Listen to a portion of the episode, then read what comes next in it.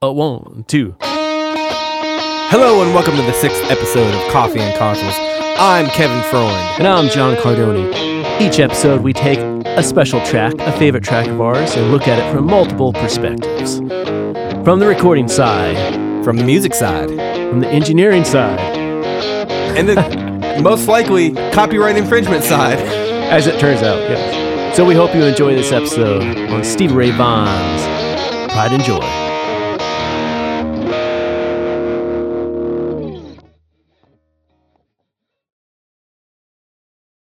Johnny boy, Hey, here man. we are. Here we are again. Into the winter months now here in Indeed. Nashville with They're the threat of snow. Yes, that's what I was gonna say. Do you have your bread and milk? Are you are you ready for the winter apocalypse? We have a couple slices of bread left, no milk. I just ate my last piece of bread this morning, so I mean, we are just, we might not survive. I this know. one. I know, I think I saw one flake in the air on my drive here. So, Uh oh, yeah. that's how it begins. It, that's how it begins. It all begins with the flake. yeah. Nashville weather, especially Nashville winter, is always more of a threat than it ever ends up becoming. It's Mm. like there's always that threat, like, oh, it's gonna, we're to get rain, we're to get an inch of rain, or you know, inch of snow, and everyone freaks out, but then nothing happens usually. Like today, nothing has really happened outside yet. That's true.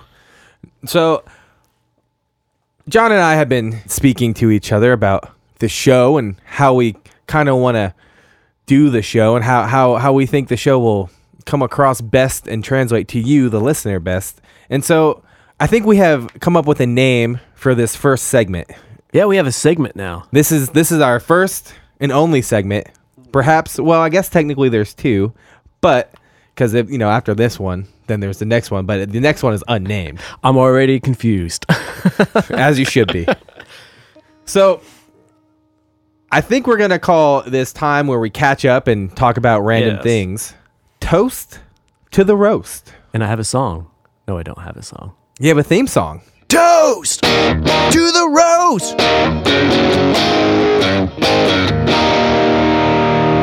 That's that's our song. That's our theme song. Excellent.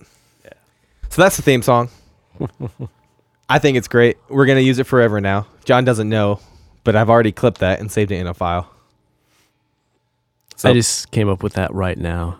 That musical genius right there.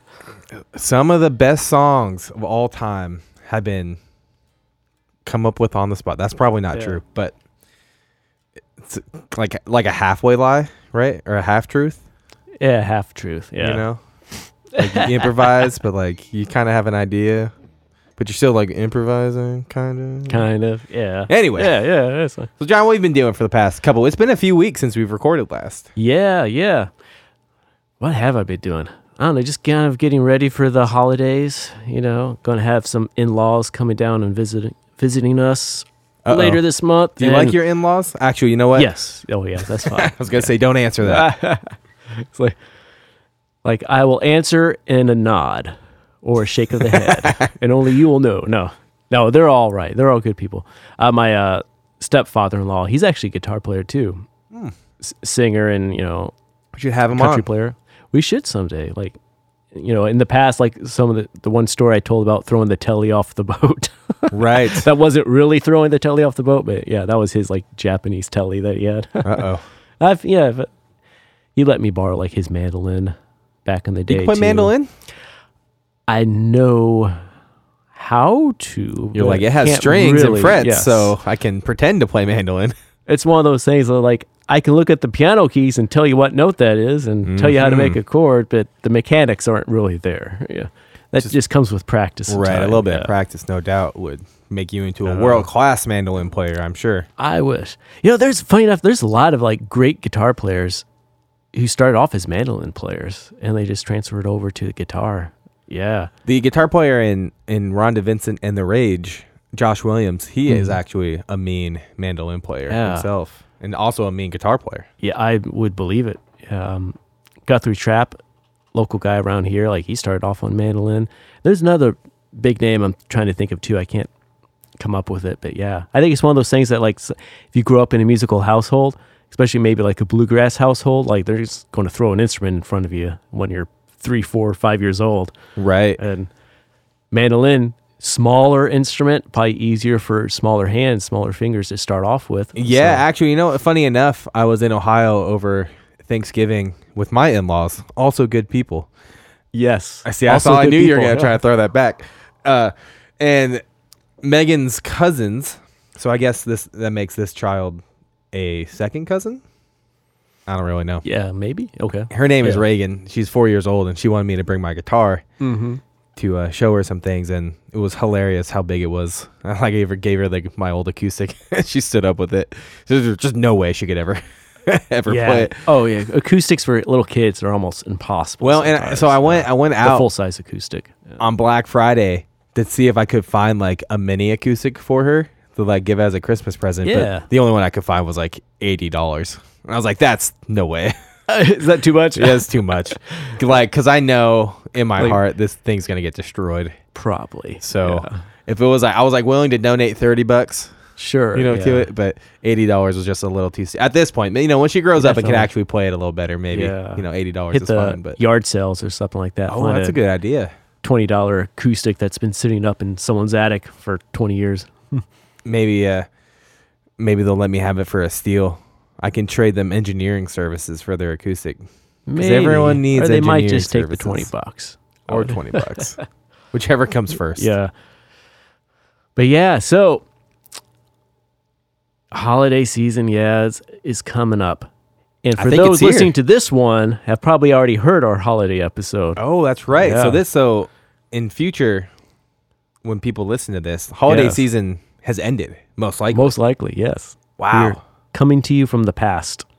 I Hmm. think is that how it works? I think that's I think that's technically how it always works. Yeah, that's true. You know what they say every picture of me is a picture of when I was younger. that's true. Yeah. so, man, so I think this is your pick. This is my pick. It's no secret. You are a I love the SRV blues. fanatic. I don't know. I wouldn't call myself a Not a Stevie Ray Vaughan okay. fanatic per se. I have a, a deep respect for him as a as a guitar player and a and a musician. Uh, but I don't think I don't think you can be into the blues and not also be into Stevie Ray Vaughan, Yeah, I would agree definitely with that. especially since he really brought the blues kicking and screaming into the 80s. I mean, it was kind of you know, kind of like it is now actually where it's kind of in some ways. Yeah, It's not really on the forefront. I guess it really hasn't been on the forefront since, you know, the Mississippi Delta blues and all that kind of stuff. Yeah. And I guess the 50s had a, a bit of a resurgence in the 40s. Oh yeah, yeah, definitely. But And I mean, it always comes back around. It's always kind of a part of American culture, like American American blues. I mean, it's kind of in our DNA at this point. Uh, but yeah, he definitely kind of brought it at least back into the mainstream in the '80s. yeah, even even if you didn't like blues, you probably heard and I don't know if you like Yeah. Stevie Ray Vaughan, but you know, you probably had been familiar with his work. Yeah, and I th- I would say that even carried over all the way through through the '90s. Like even, you know, sadly when he passed away young in a plane crash, I believe. Was that a helicopter crash? or helicopter yeah yeah.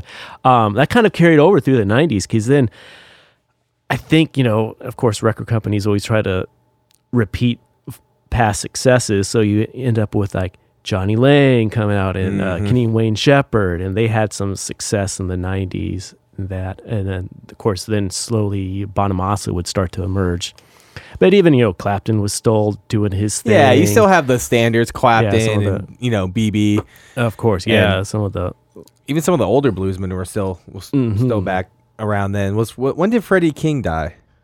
oh i don't know When he Oh, made him, it yeah. to the nineties, I I believe he would have been around in the nineties. You still had you know Chuck Berry kicking around, not exactly Yeah, blues, I mean, you're not going to see him on a, you know, on MTV music video back. no, but he still That- toured. he was still crazy toured, thing. yeah. He's, he's he toured up in, into his nineties, yeah. which is incredible because there's there's a few videos of Chuck Berry with the captain's hat on playing Johnny B. Goode in his nineties. Yeah, some of his later live shows and videos of his live shows are pretty. There's something else. I, Oh, Freddie King passed away in 76. Yikes! So there you go. I am very wrong then. So he Yeah. must have died young. Yeah, yeah. I mean, BB King definitely lived on until the 2000s, I think he was 2010s, around maybe? 89. No, Yeah. no, no. It was. Well, yeah, it would have been the, the era of the 2010s. Yeah. Uh, he died right after I graduated college. Because I, I remember, Oh, nice. I remember that summer Yeah. because he died. That's why I remember yeah. I hear you. And of course, like as they are sometimes referred to as the three kings, BB King, Freddie, and Albert King. you know, Albert. Mm-hmm. big three influences on Stevie Ray Vaughan. Um, Well, you can't you can't mention Stevie's influences without mentioning Jimi Hendrix. Of course, and that would be the, the biggest influence that you know he was essentially just trying to sound like Jimi, you know, as he would put it. he, he did a pretty good job too. He did, and like, you know, one could definitely argue that he refined the, you know, what Hendrix was doing in a, in a sense. Like, he still had this raw power, Steve Ray Vaughan, that is, and like great feel. I mean, awesome tone, incredible tone, and just his phrasing is impeccable. But Guitar Like- players have searched for that tone ever since. Oh my gosh, probably yeah. will continue to do so. But yeah, but I mean, to my ears, like Steve Ray Vaughan is like, as generations that you know come after the next, like they always take what came before them and they kind of make it their own or refine it. And like, he, like because Jimi was, I mean, let's be honest, he could be a little bit of a sloppy player sometimes, mm, even on his studio albums and like his live records. Still great, and he was doing stuff that no one had heard of at that point. And I you know, still love listening to his playing 'cause it's always kind of an inventive and almost like childlike sometimes, like just kind of like quirky lines and things. But uh, Steve Ray Vaughan definitely kind of refined that and really solidified some of the, I think, what Jimi was going after. now, here's a question for you: Mhm. as a guitar aficionado that you are, I don't know about that, but do you think Jimi Hendrix would have ended up refining his technique had he lived longer? you know, it's, it's always interesting to ponder like, what if someone hadn't died right they're young? And yes and no. Like, I could have seen him even trying to go wackier, but like the some of the last like recordings that Jimi was doing, like he was getting almost into. You could almost push it into the fusion category. Hmm. Um, like he was start. He, he was always interested in learning. Like he was always trying to learn new things. I mean, I think there's a story of Miles Davis showing Jimi Hendrix a diminished chord and that sort of thing. Oh, so like he was interested in jazz, even if he didn't have like the traditional jazz chops. But I could have seen him going almost into more of a progressive rock phase, but with like almost like a progressive blues maybe. Sure. And because you know psychedelia would have kind of gone by the wayside, you know, by the 70s and mid 70s. So I could have, I would imagine like he probably would have went a little further with some of his like, um, oh my gosh, I'm trying to think of the the tunes off of. Um, oh, there's a couple great tunes that are like were almost like funky tunes that he would like later. Uh, some of his last recordings didn't have horns on them as well. Like, so I could have seen him going into like more of like a funk fusion thing Hmm. but then probably even revert back to like traditional rootsy blues and probably maybe even having like a an acoustic phase at some point like There's some videos of Hendrix playing acoustic that, Yeah. are, that are pretty fun, pretty cool. that always seems to be the case for most uh especially guitar players if they live long enough they eventually start to rev- you know they have an acoustic phase you know like, Right, right. you know like clapton being a you know probably the prime example of that you know Yeah, that's a good point. Once once Clapton got a little bit older, he definitely started. He he put out straight up acoustic, like Delta. Yeah. blues Oh, yeah. albums, which are they're fantastic. Mhm. Honestly, if you're into Delta blues and you want to hear the songs in decent recording quality, not from a recording from the 20s that yeah hardly existed, you know, when they tried to transfer it. yeah oh but those Um, are so great to listen to they're- they're really fun to listen to, so but- cool It's definitely it's definitely hard to hear the nuances of the songs. mm-hmm. Um, so if you want to hear, you know, Clapton's versions of those songs in great recording, detail that you know those albums are awesome. I actually really like them. It's fun to like actually kind of do the back and forth, like you know, Yeah, and kind of see. you know, Robert Johnson would be the you know the other good example. Like listen to his you know Crossroads and you know Sweet Home Chicago, and then listen to, of course, Clapton had a lot of those standard versions of those tunes, but then he then he carried over into like John Mayer, who did his own version of Crossroads on uh, Oh yeah, on I never cared for the Battle Studies. the John Mayer version. Although I like John Mayer as a guitar player, I think he gets a lot of flack because of how successful he became. Yeah, I think it gets the flack for being a little too good looking, and he kind of did the more poppy thing at Right. first, and versus just kind of trying to like earn his career as like a you know guitar player, singer, Right. songwriter. You know, you want that very polished sort of pop, barely even rock sound at first, but it was almost a almost like an adult contemporary now when you look back to it. I don't know. I was talking to my wife on our way up to Ohio about this. We we listened to some John Mayer, and I was like, you know, Megan, this is really just John Mayer tricking people into listening to blues. yeah, in a, in a certain way. Which you know that can be commendable to a point. I like know. him. I think he's. I think he's a actually a great guitarist. He is. I mean, he he definitely has something some going chops. on. Yeah, he has the chops and the feel. He actually, you know what? That now that we're talking about this, he also has basically the same amp setup that Stevie Ray Vaughan used. I, I Oh, watched really? I watched one of those rig rundowns. Yeah, he had the Dumble steel the string singer, and Nice. you know all the. I don't know. I don't think he had the Vibroverb. Those are very hard to find. But yeah, yeah. Which is he could probably he, find one. But Steve Ray Vaughan recorded with uh for the first album. interestingly, Right. so I will. I guess we'll get into it now. So I, during my yeah, everyone's like, I thought you were talking about Steve Ray Vaughan. We're Yeah. going on tangents of John Mayer. Well, Stevie was a, a big influence on oh, um, definitely John Mayer. yeah. Anyway, but so for the recording of Texas Flood, which I believe was started in either 82 or 83. I know the album came out in 83. Yes, would it? So most likely would have been 82. Yeah, They recorded it at Jackson Browne's studio yeah, In a yeah, about warehouse. Yeah. and Stevie actually borrowed one of Jackson Browne's Dumble amps. Yeah, he had it.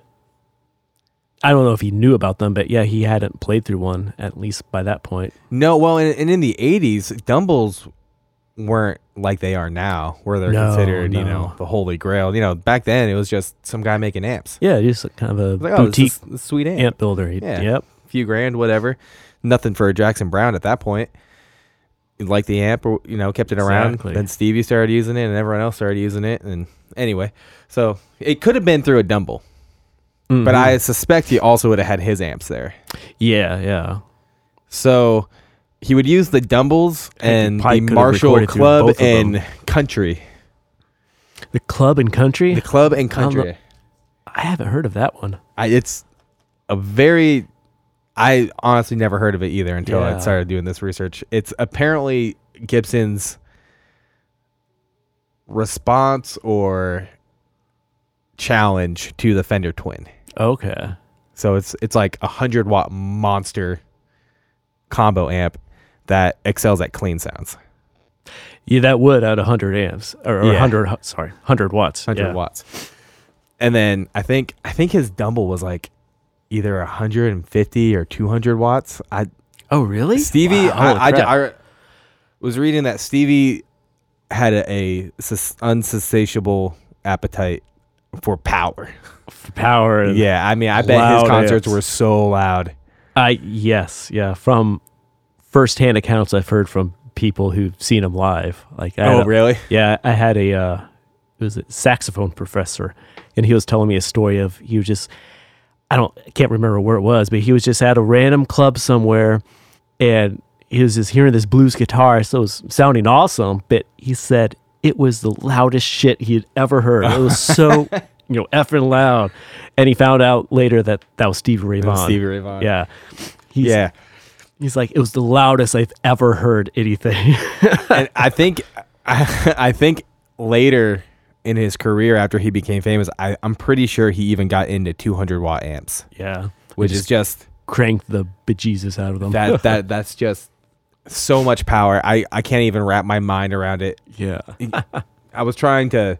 One of my amps is 60 watts. And I was trying to see if there was a way that I could make it quieter without getting like an attenuator.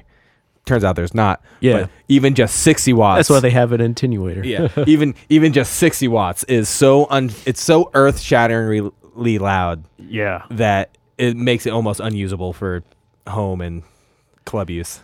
Yeah. Outside of playing like outdoor festivals or arenas. And even then, it's like I mean, whenever I had my uh, twin reverb, I mean, this is why I got rid of it eventually and used the money to get a at least a deluxe reverb. I think the twin is 60 watts as well, or maybe 50 watts, but st- it's around there.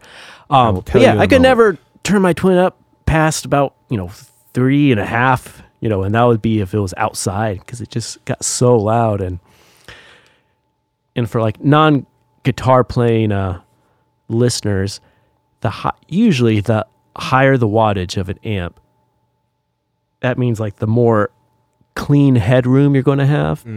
Like the lower the wattage, it doesn't take as much to get more of that like overdrive and tube saturation, which is you know s- some of the in vogue amps these days are like you know ten to twenty range watt amps that you can just 85 crank watts up. for the uh, Oh, that's what it is for the, twin. s- the the twin, the the sixty such and such, uh, sixty five twin reverb reissue, eighty watts. okay, eighty.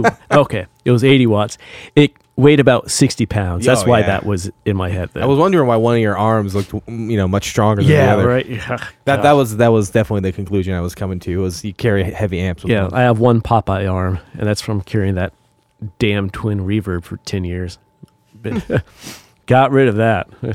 But yeah, so I mean, he was he was into high watt amps and making making people pay in the front row. yeah, for sure. they're getting their money's worth. and speaking about getting your money's worth, Yes. let's let's talk about the coffee we're drinking, or we won't, because it's a very low grade coffee. I don't know about you. I'm getting some some uh, a toasted grain, some pronounced acidity. Would you Hmm. say? Hmm, uh, it's a little uh, it's a little heavy on the nose. Seems Yes. uh, seems like a, uh light roast uh, brec- breakfast blend of some sort. I would say definitely it would be a work for a breakfast blend. So that Right. there we go. We have fulfilled the toast to the roast portion. We we realized that we hadn't talked about coffee at all, like we had intended. And I did the toast to the roast song. I know we did the song and everything, so kind of messed that up. But Yep. that's what happens with Stevie Ray Vaughan. He's so good, you can't help but to want to talk about him. That's true. So what about what about his guitars? Well, when you're talking Stevie, I guess you have to talk about his quote unquote first wife, as he's uh, named her, or the number one, his Strat. That is probably most, he's most well known for playing. Certainly, Yeah. And I th- that he even, uh, I don't know if he ironed on or just, you know, glued on his initials to the pick guard. right. So his strat, his number one, as he calls it, was a 63 Fender Stratocaster from 63, but he had a 1962 neck put on it. That was a very like large D shape. So guitar necks, they have all these different uh, letter shapes that to them. You have like C, Yeah, and it's basically what the back of the neck Yeah. kind of emulates. where most you know, like your fretting hand, which is usually the left hand unless you're reversed. Yeah, that the back of the guitar neck that you're holding. So like the larger the shape, you know, yeah, some you know players will describe it as being like a baseball bat, you know, versus maybe a very thinner neck. Mm-hmm. And that's kind of personal taste. Like some prefer just like a really thick neck. So like a D shape would give you like a very like you know like a baseball bat. What kind of neck do you prefer, John? I'm kind of a wimp. And usually Ah. I, I prefer more just thinner necks. like Like, a modern C. yeah, this strat that I have, I guess you would call it a, it's like a C neck. It's pretty, it's not like thick though, like as you were playing it earlier. Right. Yeah, I just can't. I know the you do get more punch and tone with thicker necks, just from the physics of having more wood. You're going to get more More volume, maybe. more volume, like sustain even resonates better. and help. Yeah, the resonance. But I, I kind of wonder because electric guitars they use a transducer in the pickups, which turn the acoustical energy into electrical energy. So Mhm. I wonder, does the more resonant woods actually translate as well as you would think, or is it kind of one of those myths that you know? Oh, this if this guitar had a thicker neck, it would sound so much better. I think there's there's enough of a difference to like even if it's like a one percent difference to some players, that's enough It's of worth a difference. It. Yeah, that well, Yeah. and that's going to be the case for everyone. yeah. Well, that's why the hi-fi audio consumer market exists. Yeah, exactly. Yeah. Or, you know, wine connoisseurs or anything Exactly. like that. Those like minute differences are the greatest differences. Like, I was talking to a friend about whiskey. I, I like my whiskey yeah, as same as, as same John type of thing. Yeah.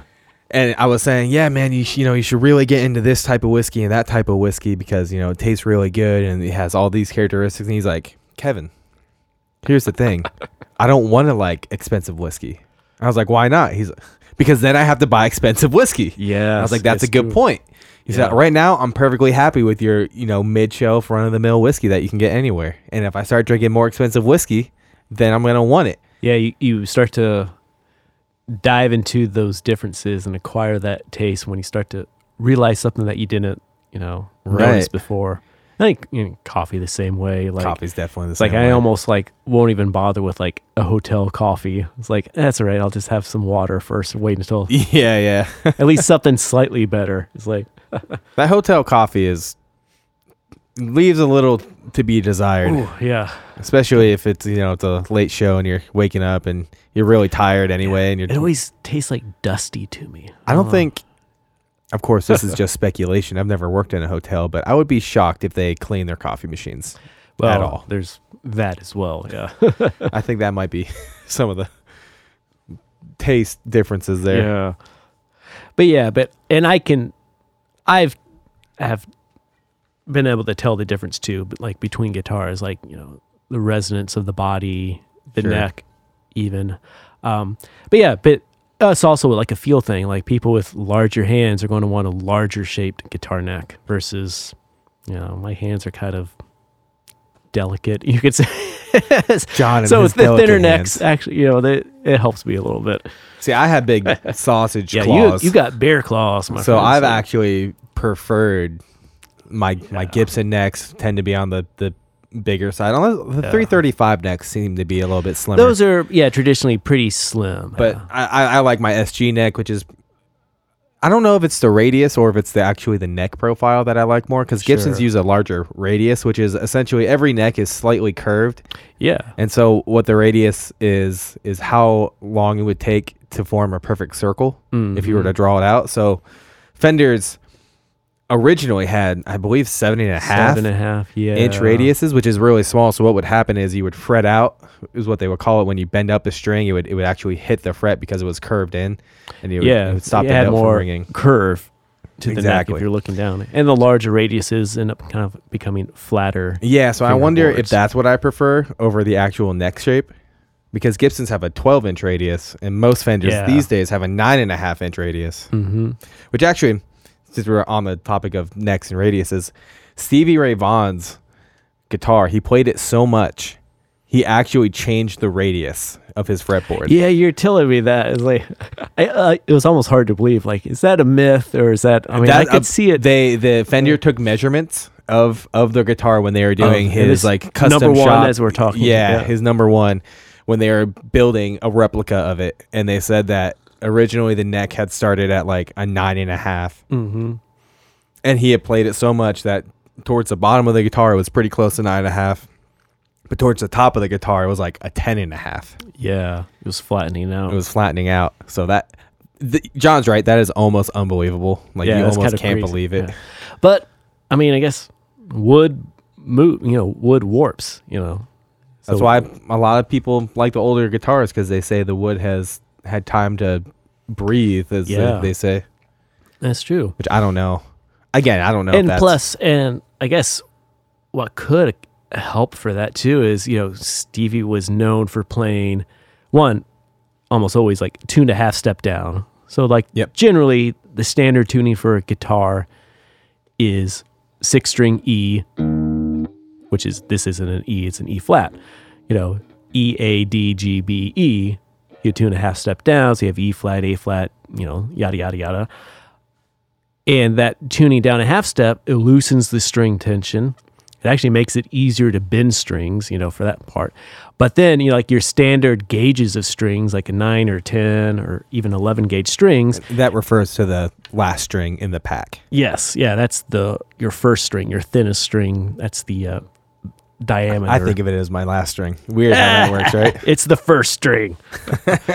but so, you know, the standard gauges of strings are going to feel a little flimsier just by nature of having them loosened than what you would normally have them tuned to. So he would play like a 13 gauge string, which is essentially like a medium. I guess most people call that a like a medium or a, even maybe a heavy gauge, like acoustics string. yeah, it's hard size. to it's hard to translate across speaking to someone who doesn't play guitar how much uh, how much heavier the string is and how much more difficult it is to bend a heavy gauge string like that. Yeah, like a But- 13 gauge string standard tuning, you'd almost, I mean, you'd almost not be able to bend it. I mean, it would take a lot of finger power. Like yeah, can you, you would almost certainly break your calluses. Well, yeah, but just you know, for those who play like maybe a lot of acoustic, you know, I know some people even like to play lighter gauge strings on acoustic because they might still want to bend the strings. But a lot of acoustics, you know, temp- typically your gauges are going to be you know 11, 12, or 13 for that high E string. So he and a lot of jazz players too, who traditional jazz players on guitar, they don't really bother with bending strings. They might do maybe a half step bend. So they tend to play thicker strings too, because again, you know, more mass of anything, you know, larger the size, the more, more energy. the more energy. So thicker strings also produce, you know, as we might say, like more tone, like you you know get more of a resonance out of them than the thinner strings. Keep in keep in mind, he didn't necessarily say better tone. He just said more, Yes, yeah, which which is a distinction I would like to make because I've I've done the the whole the switch strings until your fingers bleed and sometimes like when you when you switch manufacturer strings and it's the material is different like say a nickel to a steel or you know yeah, and all the different versa, yeah all the different alloy combinations and, and, all that. Yeah, there's, there's a million of them, and you can definitely hear a difference. But when it comes to switching the same material just in a thicker gauge, it becomes much, much, much more difficult to, Yeah, to to get- hear the, the the difference. to get used to, and you know, talking about those like one percent differences. that- Exactly. I mean, mathematically, there's not much of a you know difference between a nine gauge to a thirteen gauge, but you know, to the feel to a player, like that's a huge difference. That, you Yes. know, those like minute differences. Yeah. So yeah, he would be tuned down a half step with 13 gauge strings, very heavy strings on them. So even though they're heavier, still relatively easier to bend than. And like I think you're saying like he even had like high action. Really high action. Yeah, which I can and that's another thing like uh, the higher the action, which action is just basically the distance from a string to the fret on a guitar. Uh, I'd probably say like a lot of players these days, more modern players prefer pretty low action. Yeah. So it just takes the most delicate of touches of the finger to have the string pushed down. Um, other players they probably don't even give a crap about the action. They just play whatever it is. But yeah, he ended up being having high action, which that helps with bending. And Stevie bent his strings all the time. He would Oh, do yeah. crazy massive bends, which are just incredible.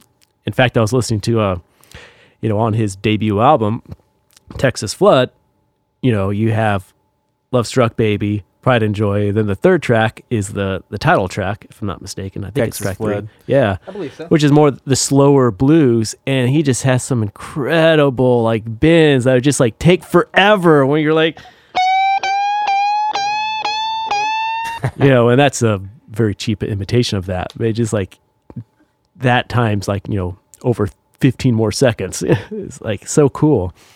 Um, but yeah, that he high just, action he helps just gets this tone too. It just I, Uh. I don't know what it is about the Stevie Ray Vaughan tone that will probably never be produced ever again in in life. But Yeah. like when that man bent a string, he could he could just bend that one note, and you- you- it's almost like you could feel the power. You're feeling it, man. And even to the average listeners, like they could, it's those things that they don't know what differences they're hearing between, like, you know, say a player like him and just some, me you know, on the corner. well, well, I was going to say, like, basically every blues cover band that came out after Stevie Ray Vaughan that you would see in every single small town Right. across this country. Um, you know, trying to maybe they're playing it verbatim, like note for note, but you know, it's not quite the same. But yeah, he just had some special grooves on his fingertips that helped. And but you know, if you want to get on the technical side of it, yeah, is everything from that thick neck, thick strings, high action, two down a half step. You know, that can take you so far. your but neck from 62 and your body from 63 or vice versa. I can't remember which. Yeah, that was it. Yeah. And then I guess he had pickups that came from a 1959 Strat. Uh, So it was kind of a, a Frankenstrat. a little bit. Yeah. Yeah. Not as crazy as, you know, other Frankenstein guitars would, you know, like Van Yeah, Halen's gonna or, yeah. the most famous one, Van Halen. Yeah. Which you know, it's kind of guitar collectors and enthusiasts would probably stick their nose up at Stevie in the early days if he had told them, yeah, you know, I took the neck off a, a one strat and the body off another and the pickups from a third and kind of put it all together. They probably would have been, Mhm. oh, how how dare you? You've ruining the the sanctity of these beautiful instruments. Yeah, because by then, by the early '80s, you know, those, you know, like early '60s, you know, Stratocasters, you know, they would have, you know, probably some value to them. a little value. point, yeah. I, I think there was a time, and I'm not sure if it was in the 80s when he would have bought this guitar or if it was, you know, in the 90s when kind of vintage strats were not in favor. They're kind of out of vogue. And Yeah. there's a there's an interview with Eric Clapton where he said he literally just walked into a guitar store and bought like eight of these things, hmm. you know, for not that much money. Yeah, I mean, probably to- a good chunk of change that you and I, but for him, you know, probably like ten grand or whatever. And he just basically assembled like that's how he got Blackie and, Yeah. and stuff like that. So kind of did the same thing there. Maybe that's the Mhm. secret. You have to buy seven or eight, you know, 50s and 60s vintage strats. Yeah. Take them all apart. Yep. Just piece them back together into one. it's like a Voltron of Stratocasters. I like the pick guard from the 58. no kidding. Yeah. So that's kind of pretty interesting. I, th- I think a lot of people kind of hold those instruments in like really high esteem, you know, in our minds. Mhm. It kind of turns out that a lot of these guys kind of just chopped them up and put together what they liked. yeah, they're. Yeah, I think by nature, a lot of guitar players tend to be tinkerers to some degree or, or another, whether Mhm. it's with pedals Yeah. or their guitar or with amps or or just like from a musical side, like a tinkerer of just music in a sense, like always trying to see how something can sound to something else and that sort of thing. I myself am, am definitely a lover of gear and tinkering. You're a little bit of a gearhead, yeah. A little bit, not not in the not in the sense where I'm gonna like mortgage my home to go, you know, buy a guitar. but like Probably good. I I think your wife would appreciate She that. she Yeah. definitely would. But I, I definitely appreciate all the different things out there. You know, Mm. just you know, something I just find it cool. You know, some some people don't. A lot of people don't. But you know, I think it's cool that you can buy a guitar from the '50s and it's been around for 60, 70 years. You know, Yeah, the history there is pretty. It's pretty cool. It's pretty sweet. But yeah, so that's a little bit about his guitar, and um, I want to get into some of the recording aspects. yeah. So like we were tune. saying, there's a couple interesting things. they record how- it in L.A. Yeah, at Jackson Browne Studio, and there's an interview about there's a there's a documentary about Texas Flood and an interview with Jackson Browne in it, and I guess uh, Jackson Browne had seen them at the first Montreal Jazz Festival, Yes. and yeah. He- he they got booed off stage essentially. Mm, And you can yeah. actually there's actually a DVD of this. You can watch the performance. Half the crowd is kind of like tepidly c- clapping, and the other half is This is a jazz them. festival. Like Yeah, they were doing jazz festivals were definitely more traditional. They to were, an effect. quiet. Yeah, Yeah. we had acoustic acts. You know, we Mhm. didn't have Stevie Ray Vaughan and Double Yeah, Trouble showing up. Yeah. But they and they went up there like they were playing in Texas. You know, they they went up there and just were unapologetically Yeah, who they were. Yeah, they were going to bring the Texas blues into your face. and and getting booed in between songs did not deter them. no, like, you- oh, you didn't like that one? Let's do another shuffle. yeah, yeah. It's funny because if you just watch the videos on YouTube, I think this was eighty two.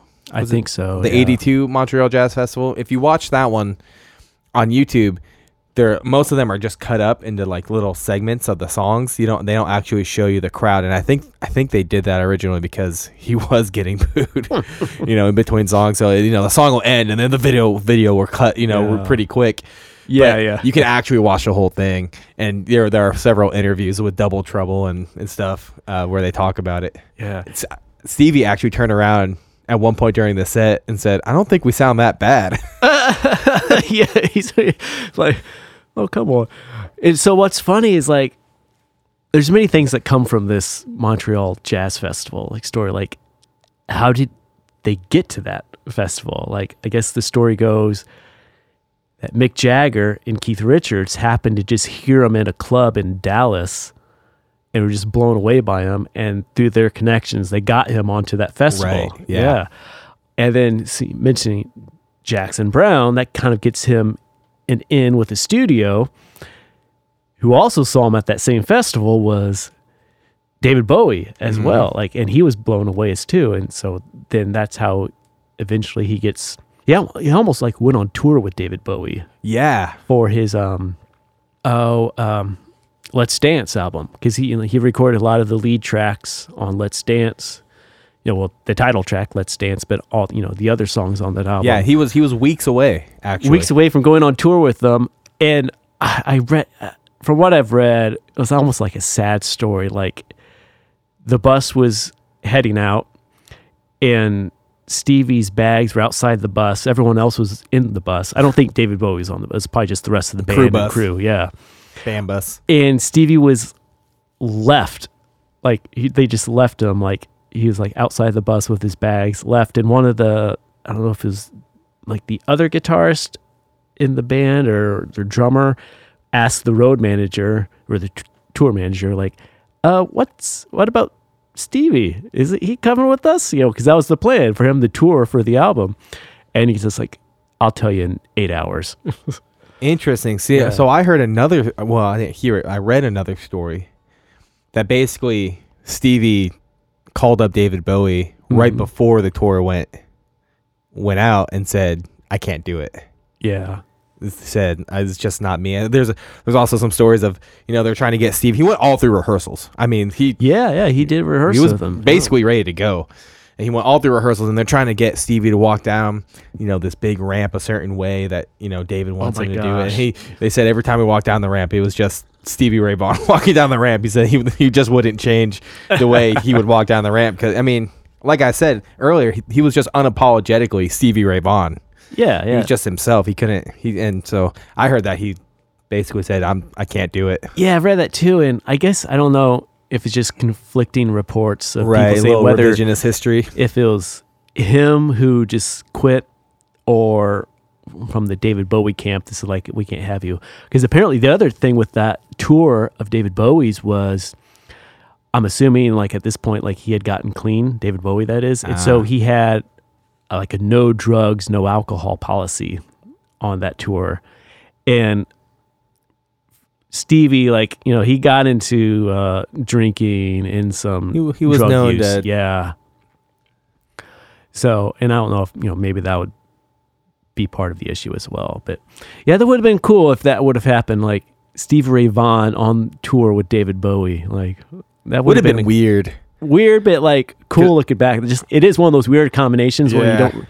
But when you listen to uh, the Let's Dance album, like it, it works. Like a lot of his playing is like that's kind of cool. Yeah. Yeah. It's not traditional blues at all, but it's it's kind of cool playing over those tunes. Yeah.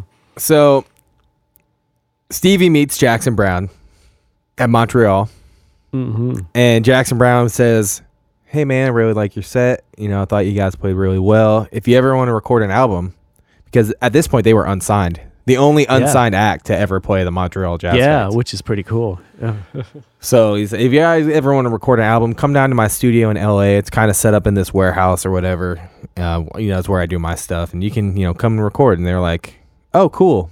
So they did, hmm but the thing is, they didn't exactly tell Jackson Browne. I don't even know if they had his number.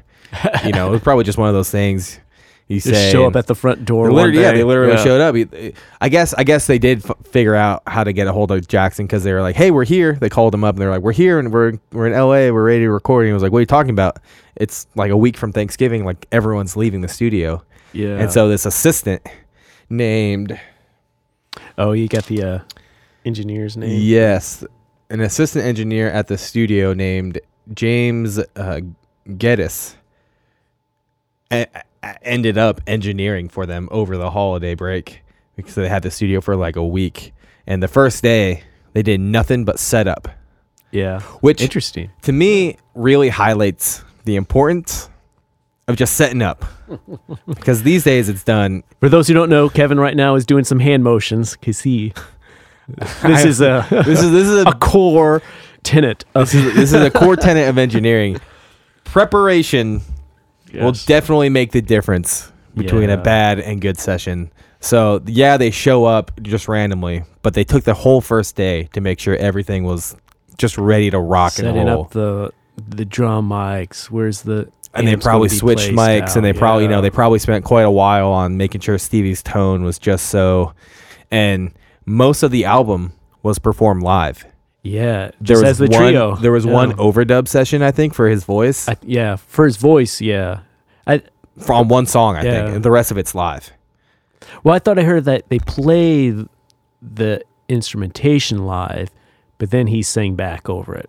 He might have like sang. I would done a scratch I would track. Believe that Yeah. because it sounds a little too clean.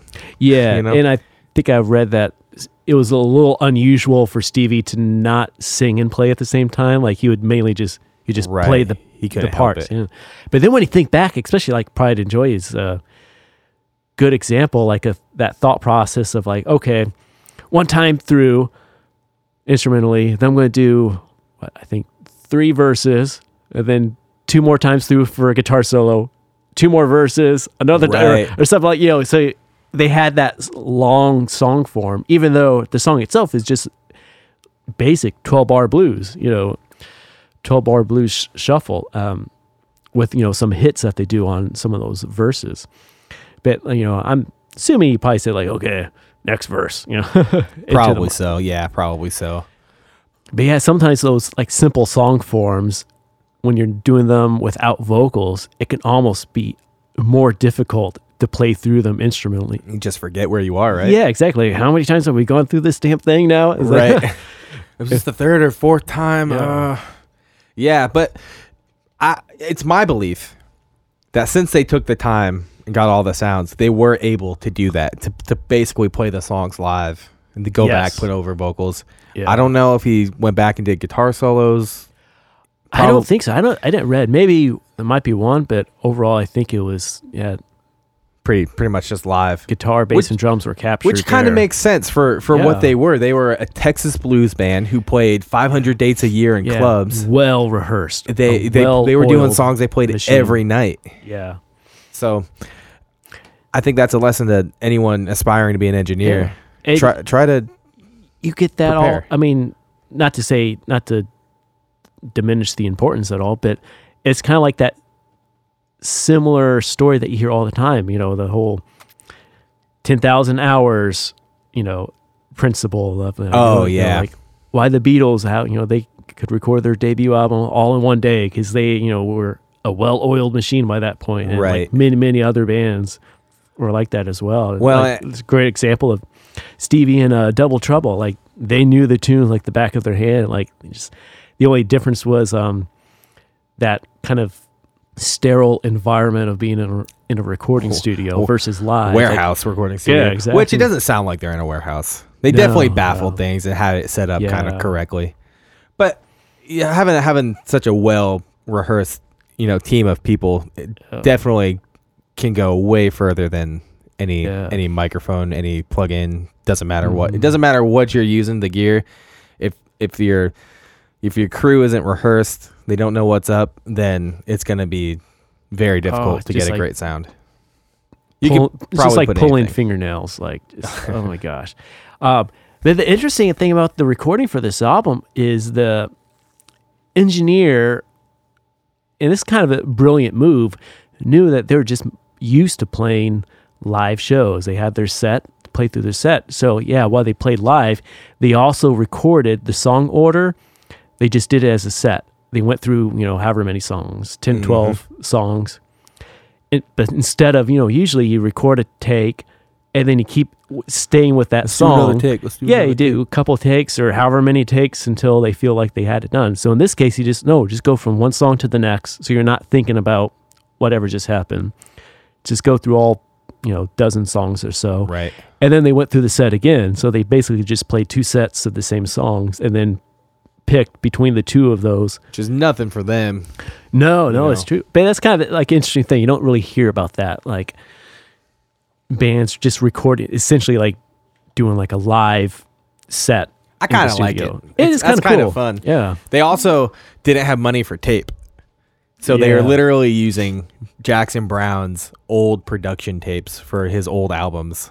Oh my gosh. Those are the masters to Texas Flood. And, Yes. you know, of course, Pride and Joy is on that album.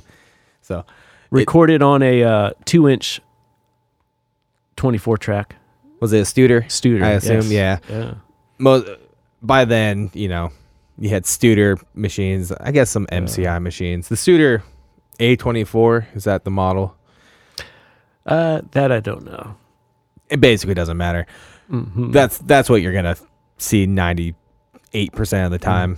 It's the the Studer tape machines. Great. Yeah. machines. Yeah. UAD makes a plug-in he, of uh, them. he didn't even use all 24 tracks. Uh, they just kept it under t- 16 tracks because I think it was like, like who? So there's like, you're talking about who engineered it. There's like a story of they started with one engineer, but then they ended up using another guy who knew. Oh, I'm trying. But there's another guy who recorded them, Mullen, who I think he took over, and he was the the one who had the idea of like just play your songs like straight through, like Oh, so play it could have been a case. Because I know they had the week, but Yeah, apparently they did the album in three days. yeah. So yeah. I can't find it in this one article I'm coming across, but it could have been it could have been the case where the assistant engineer turned head engineer. He probably did Mhm. a he probably did just a fine job, but you know, sometimes these things, you know, you don't really get the mojo flowing. So could have been the case where he was replaced later in the week. Yeah, I don't. or maybe he just wanted to go home for Thanksgiving. It could be that, know? yeah, because they ended up using a guy named um, Mullen. I think it was. Um, it's yeah, a Mullen guy, and he got flown up after they weren't quite as happy with uh, Jackson Browne's engineer. But anyway, yeah, it's interesting. Like supposedly there's a decent documentation of what they used. Like, you know, I think we mentioned before, like he played Steve Ray Vaughan played through. Uh, he had a couple Fender Vibroverbs, and the Dumble amp, which we had mentioned, that was borrowed.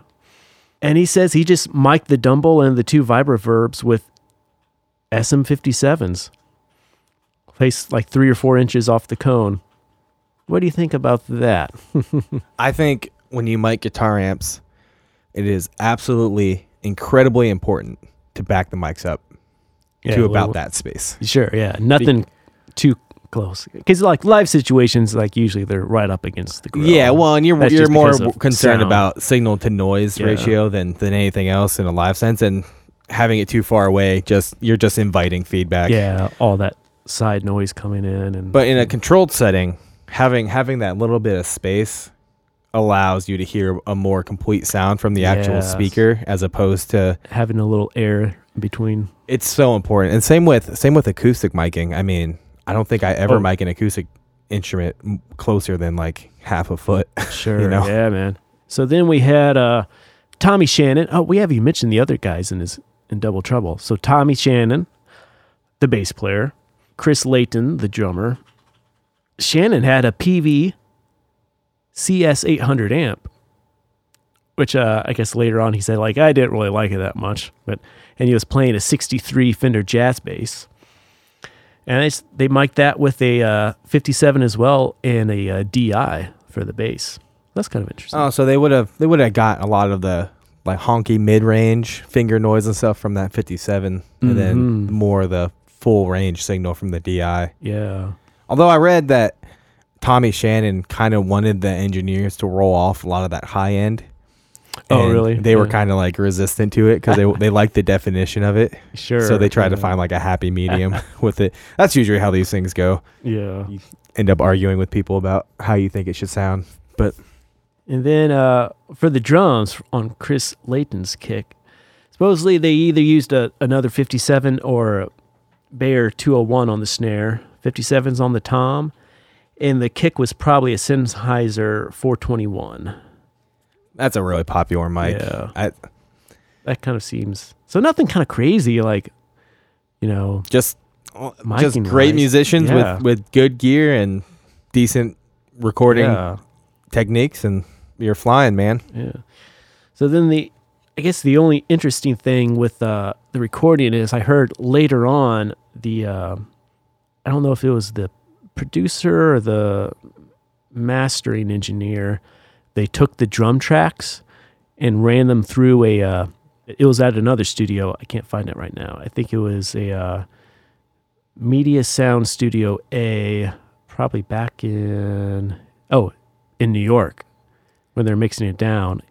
which was an old church i Yeah, believe Yeah, this so this this story uh, it was an old church that had great acoustics, so they uh, played the drum tracks back through that room and captured the uh, ambience of that room. And I guess they used that just in the, the little touches here and there in the tracks. So yeah well on the album, it's kind of it's weird because you listen to the album and it's like spacious but not overly so yeah, it's like a really good blend of kind of It kind of sounds like used. it could have been a like a really cleanly captured live recording, almost in a sense, like he getting a little like that's uh, essentially what it was yeah, it, true, yeah.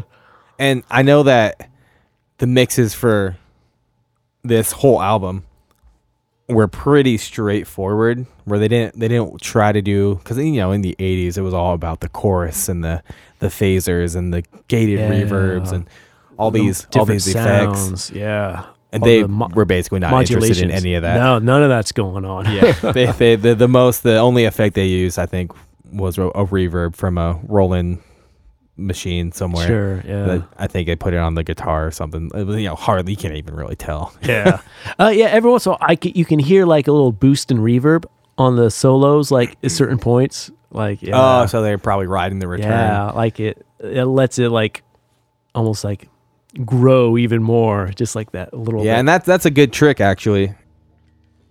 If you're if you're mixing something and you, and you want it to sound dynamic, but you don't really have the the space to to do it with volume, you should probably try to do it with volume first. Yeah. But you can you can ride your reverbs and kind of create little rock star moments, you know, for a note or two or a Yeah. phrase.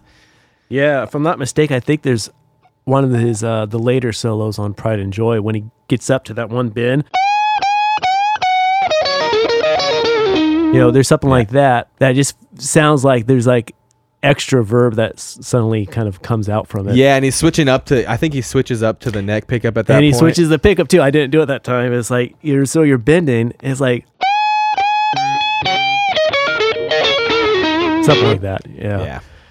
Um, but yeah, it's such a cool sound. It's like and it's yeah, it switches to the neck pickup from where he had been at, and I He feel was like a there's- master at that. Yeah. Switching the pickup to create a different texture.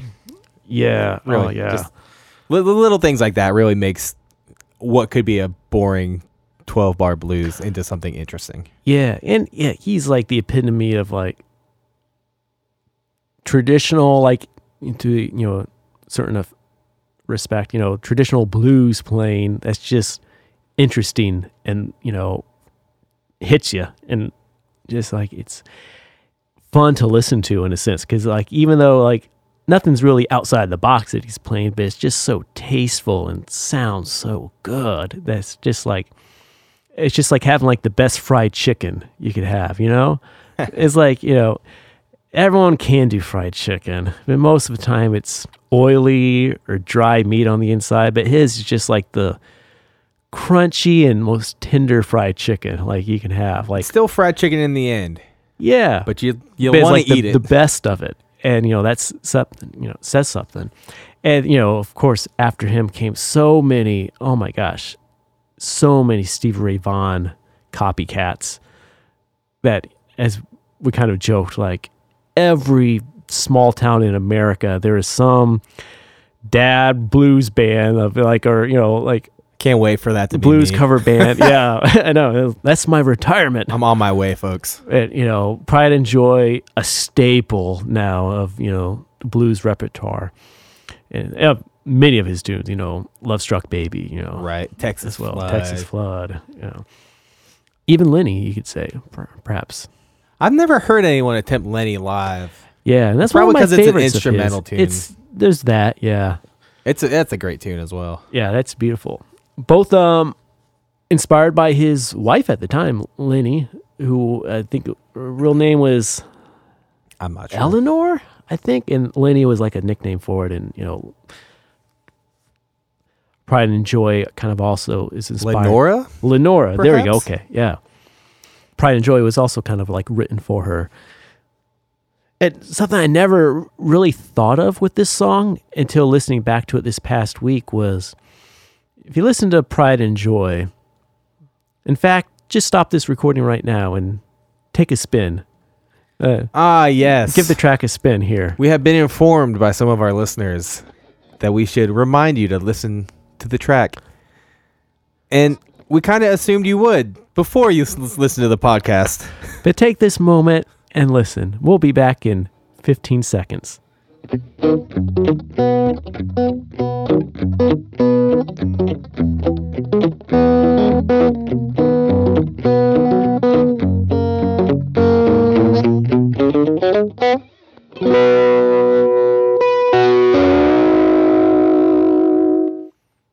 So, yeah, when you listen to that song, his lyric form, like a traditionally in 12 bar blues, it's all about a call and response. You have the first line, and then the second line usually are the same line.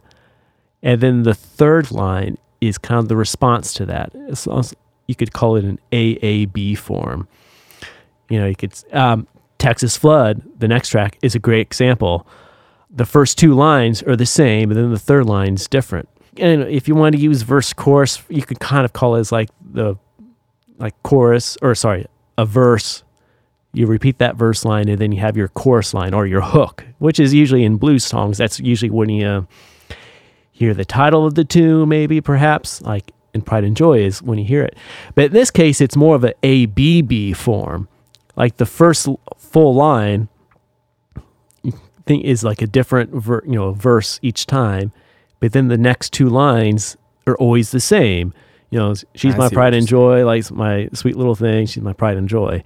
Um, so it's kind of just an interesting like twist on that of how he, he wrote the lyrics to this tune instead of doing that A A B. He went A B B. Kind of, kind of throws you off, even though it's still simple. You're kind of expecting it to fall into that traditional form, and then it doesn't. Yeah, yeah, it's kind of just mirrored in a sense. So I thought that was kind of interesting. Like I hadn't really noticed that before with this tune, and it's, again, I've heard it so many times over the years. You know, that it, I was like, oh yeah, it's not quite following the traditional uh, lyrical form to a twelve bar blues. But there you have it. It's kind of cool. Mm. Yeah, Yeah. certainly. So another thing with this tune, if we get a little nerdy on guitar for Uh-oh. a moment, is We haven't got nerdy on guitar already. With Yeah, talking about I guess fretboard radius. Plain wise, this presents one of those like very distinctive I guess you could call it a guitar riff, but a guitar part. That's damn hard to do. Like I remember as a teenager when I was trying to first learn this, like just thinking it was impossible. And it's does I mean even though the the intro thing with the you have that, but once it actually gets into the song form, the drums and the bass come in, and you have that shuffle groove. It is a tricky thing to accomplish. And for those who may not know, it's like two parts in one. The walking bass part that he's doing.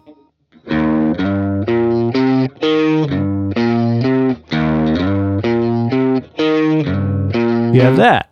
But then in between every single one of those notes, he has an upstroke of this higher strings.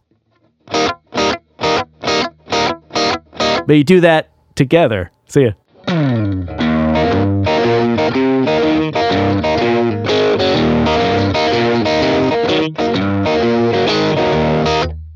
But the hardest thing is like not to let those higher strings Right. You got to keep ring it. over. You have to keep them short.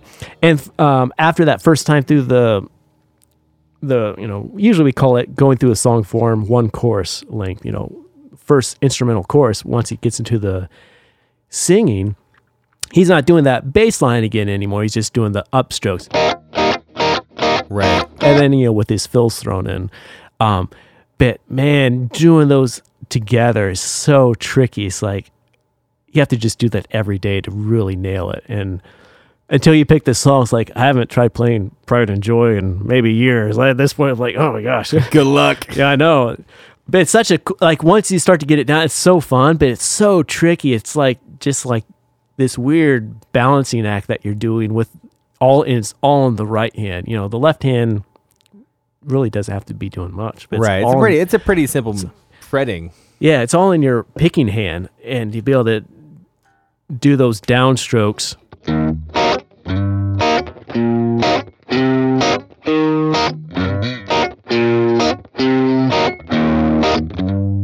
Yeah, like, and you know, sometimes he's holding on the chord.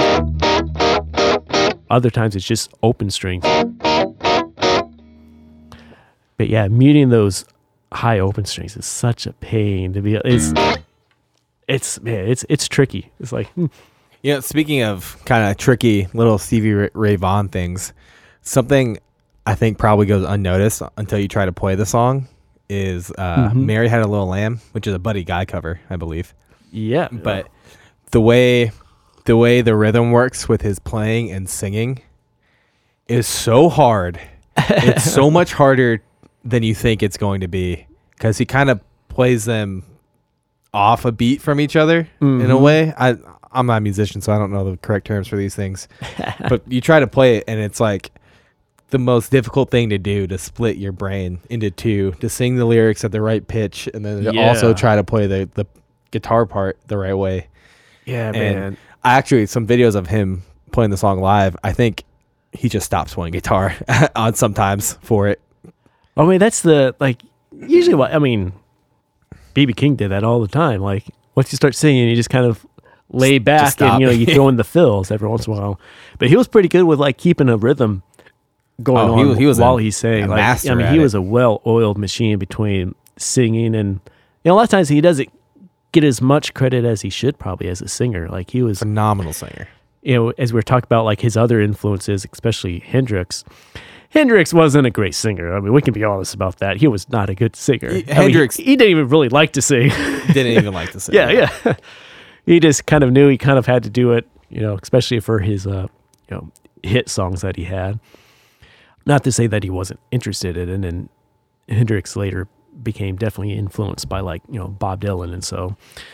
But yeah, but Steve Ray Vaughan was definitely a pretty good singer. Like he had some Oh, he he was better than pretty some good. grit. And that man like, could. yeah. That man could. I I fully believe that man could hold a show just singing. Yeah, I would agree. Yeah, I mean he he would dig deep. I think I don't I don't singing. think I don't think he would like singing and not playing guitar. No, no, I think he not. would despise that. But Yes. If he had to do it, I think he could totally just sing, and it would still be, you know, you would still leave the uh, arena going, "Holy cow! What did Yeah. we just see there?" Yeah, I mean, he is the the total package.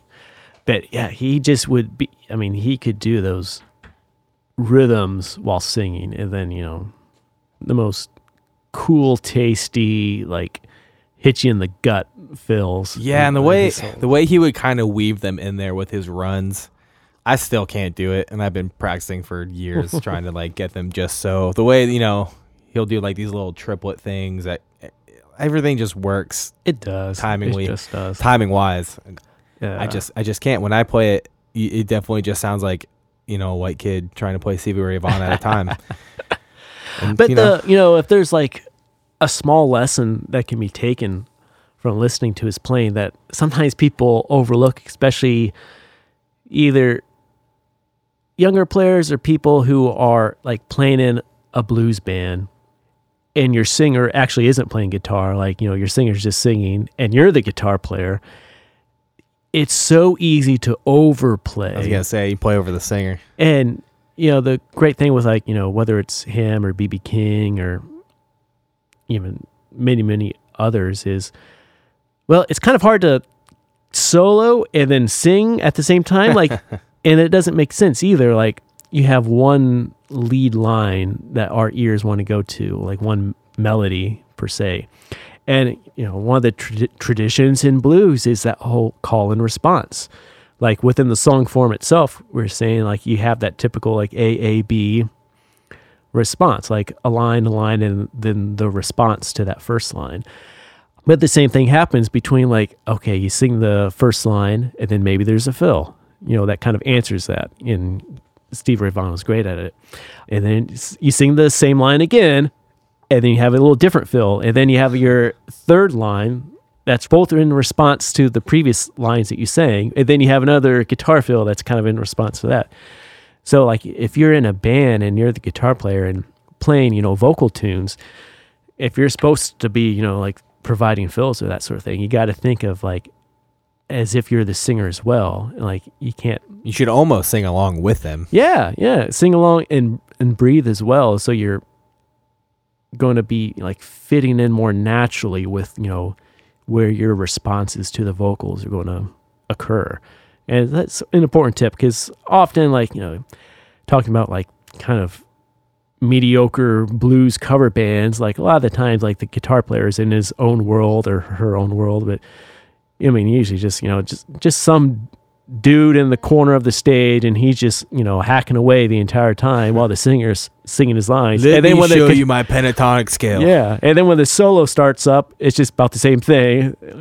And like gotta let it breathe. You gotta have that know about the call and response you know yeah, and also just you know work in those different textures you can get by changing pickups and, and volume. It's mm-hmm. definitely a huge advantage for a guitar player in in terms of making a solo sound different than the the fills or you know you can really kind of control the audience with how aggressive you make your guitar yeah and singing and stuff. You know, I, of course I'm not a performer, so don't listen to me. No, but no, that's true. Like, I had a old uh, teacher that just one day said, you know, it's it's not about what you're playing; it's about how you play it. You know, I try to live by that motto like every day. It's like may not succeed, yeah, I like that. but and you know, I probably enjoy like a lot of Stevie's playing. It's definitely about like how he was playing it versus like what he was playing. Like you know, the what is not to diminish anything. It's you know, it's, it's fairly simple. It is you know, mainly like your minor pentatonics. It's you know your common notes that you would bend on the guitar within that minor pentatonic scale. Like, but how he does it, like especially his bends, like no, not many people can bend the strings like he was doing. Like just how they would sing, and as you were saying earlier, just like it just hits you sometimes with. And you know the the what could be simple, but how he's doing it, is, you know, its own thing. It makes all the difference. So you know, Truly yeah, does. You're only going to be trying to copy it, and probably not quite as well. Yeah, it, it's almost it's almost worth. See, I I have a problem when I try to play this. It's like it's so Stevie did it so good. It's almost worth not trying to do it. yeah, But he did it so good that you want to you want to do it. So yeah, I always have this like internal struggle of like, do I try to play it note for note or do I try and like just try and like invoke like the spirit of it. I I can can't do either. So I I don't think I can either. But no, that's the that's the thin line with just learning music in general is you go far enough to learn, you know, certain players maybe uh, language or phrasing or like idioms like but then if you keep going you become just like a tape machine that's just like hit record and then you're just playing it back and you're just regurgitating the same thing and i think that was the rabbit hole like a lot of guitar players fell into past steve ray vaughan is they just try to to do the same thing because it was so great. And it's you know once if you're able to like nail some of that stuff it's um, it's so fun to play on stage too and very moving and like you can just dig deep. But it comes across and it's like you're just trying to do the same thing and that doesn't take you as far as if you're just uh, be influenced by it but then try to put in your own personality into it right. yeah, and that's it's the it's the tricky balance between learning something even note for note, but then as you said, like trying to improvise carry the spirit. Like you can hit the own thing. highlights of the of the solos, you know, but then you can in between you can you can kind of improvise. I don't know. This is all just And phil- I think I even philosophical. yeah, even I told you like at the beginning of this tune, like I know exactly how it begins, which is uh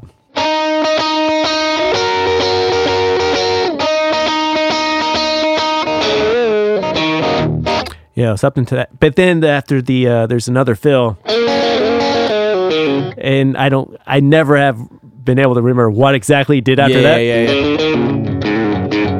It's something Uh, like that's pretty close, I think. um, but I've never, I barely learned it note for note a long time ago, but I could never remember it. And it's a little quirky too. It's like he has all these like crazy little like, like quick little trills. yeah, that's and- what I was talking about earlier. It's like how he like just when he just like fits some fits it in so effortlessly it seems yeah. into into the phrasing of the of the song and stuff. I- it's it's incredible.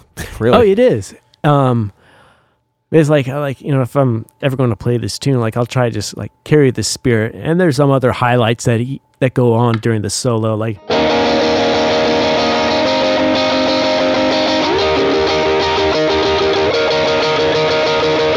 You know, like I would almost think like if you're playing this tune, like you at least have to You like, almost have to hit have that part. and then you know, and then and almost the first again. and almost the, The first, first like one, couple yeah. bars of when he goes Yeah. you know well the the lick you played earlier is like a Yeah. trademark Stevie Ray Vaughan lick Yeah. Which is uh the one just oddity of this recording is and I wonder like how he he was feeling it is the very initial sound you hear it doesn't occur on count 1. It's like if you you have to almost like count back from when the band comes in to where that first note occurs. It ends up being on the end of 2. So it's like you're going makes total sense uh, one, two. If you carry, if you count through there, then you're dead on. But I'm just kind of like wondering, like, if he just kind of did a, like, not thinking it and just went through it. But like the one, like you know, this is very nitpicky. You know, the thing that lots of players will do live is they'll just play that whole beginning as if it's counting on one. It's like Oh, so one, play few three, four. So you stay on that first note longer than what's really on the record. Right. Yeah. It's the same thing with like, you know, Led Zeppelin's rock and roll, like the uh, beginning drum fill on that actually starts on the, the end of three, I think. I think Highway to Hell also starts on Yeah. the end of three And it's a fun thing that, you know, bands or players will do is like, and you know it immediately when the drums come in yeah, you're just like oh they like to disorient the listener a little bit, you know, whether purposeful or just by, you know, a- accident. But it's like a fun thing to do is like, okay, because our ears like are prone to whenever we hear the beginning of something, we kind of use that as a reference point, right that's one a spatial reference point within time. And so you hear, you're going to just feel that on one when it's actually one, two. Yeah. And then, you know, once the next, you know, couple notes come in, like you start to get the sense of the pulse because he's keeping that shuffle feel. Dun, dun, dun, Yeah. dun, dun, dun, dun. Long, short, long, short, long, or the you know basically a triplet subdivision.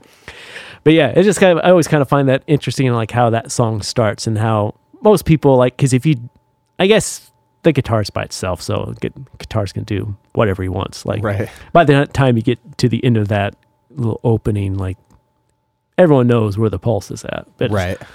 But yeah, Once you once you hit the shuffle groove, Yeah, exactly, yeah. drummer can correct you, yeah. cussing you out the whole time probably. But yeah, A little oddity in the beginning of that one that's kind of cool. That makes it maybe a, little more special in a sense. so I don't know about you, man. Anything else about this tune? I think that'll just about do it for I mean, me. it's a classic. I, I think we uh, want to wish everyone a happy New Year's Yeah, because most likely this will be out right around right around getting New 2020. Whew. That's hard to believe. almost almost to. Oh no, wait, we're past the year that Back to the Future went to. Yeah, we passed that about four years ago. Really, four whole years? I thought it was like Almost 20 five years ago. I thought it was like 2019. It was uh, 2015. Really? Yeah. Wow. This year was the year of the original Blade Runner, Oh, 2019. gosh, the future is so less cool. It is. Yeah. I mean, we well shot past uh, 2001 Space Odyssey. Indeed. Indeed, we are. Well, in any case, we Yeah. hope you all had a wonderful holiday season. yes, yes. Hopefully, you all got guitars and strats, and you can uh, Some fun play pedals or microphones. Oh Yeah. yeah. pedals and microphones. Yeah. And write that stuff off. Tax deductions. If there's there's nothing musicians hate more than paying money to the government. See Willie Nelson for for proof. Yes, yeah. You know Willie Nelson, he he used to have quite the fortune, but a lot of that went up in smoke. yuck, yuck, yuck, yuck. Uh, and on that note, I've Yes. been Kevin. And I'm John Cardoni. Thank you for listening to Coffee and Consoles. If you can, you can reach us at coffeeandconsoles at gmail.com. Send us any feedback or suggestions for the new year that we can get into. Also, please rate and subscribe. Yes, please do. That does help us a lot. And we thank you for listening. Happy New Year, everyone. Peace. Long days and pleasant nights.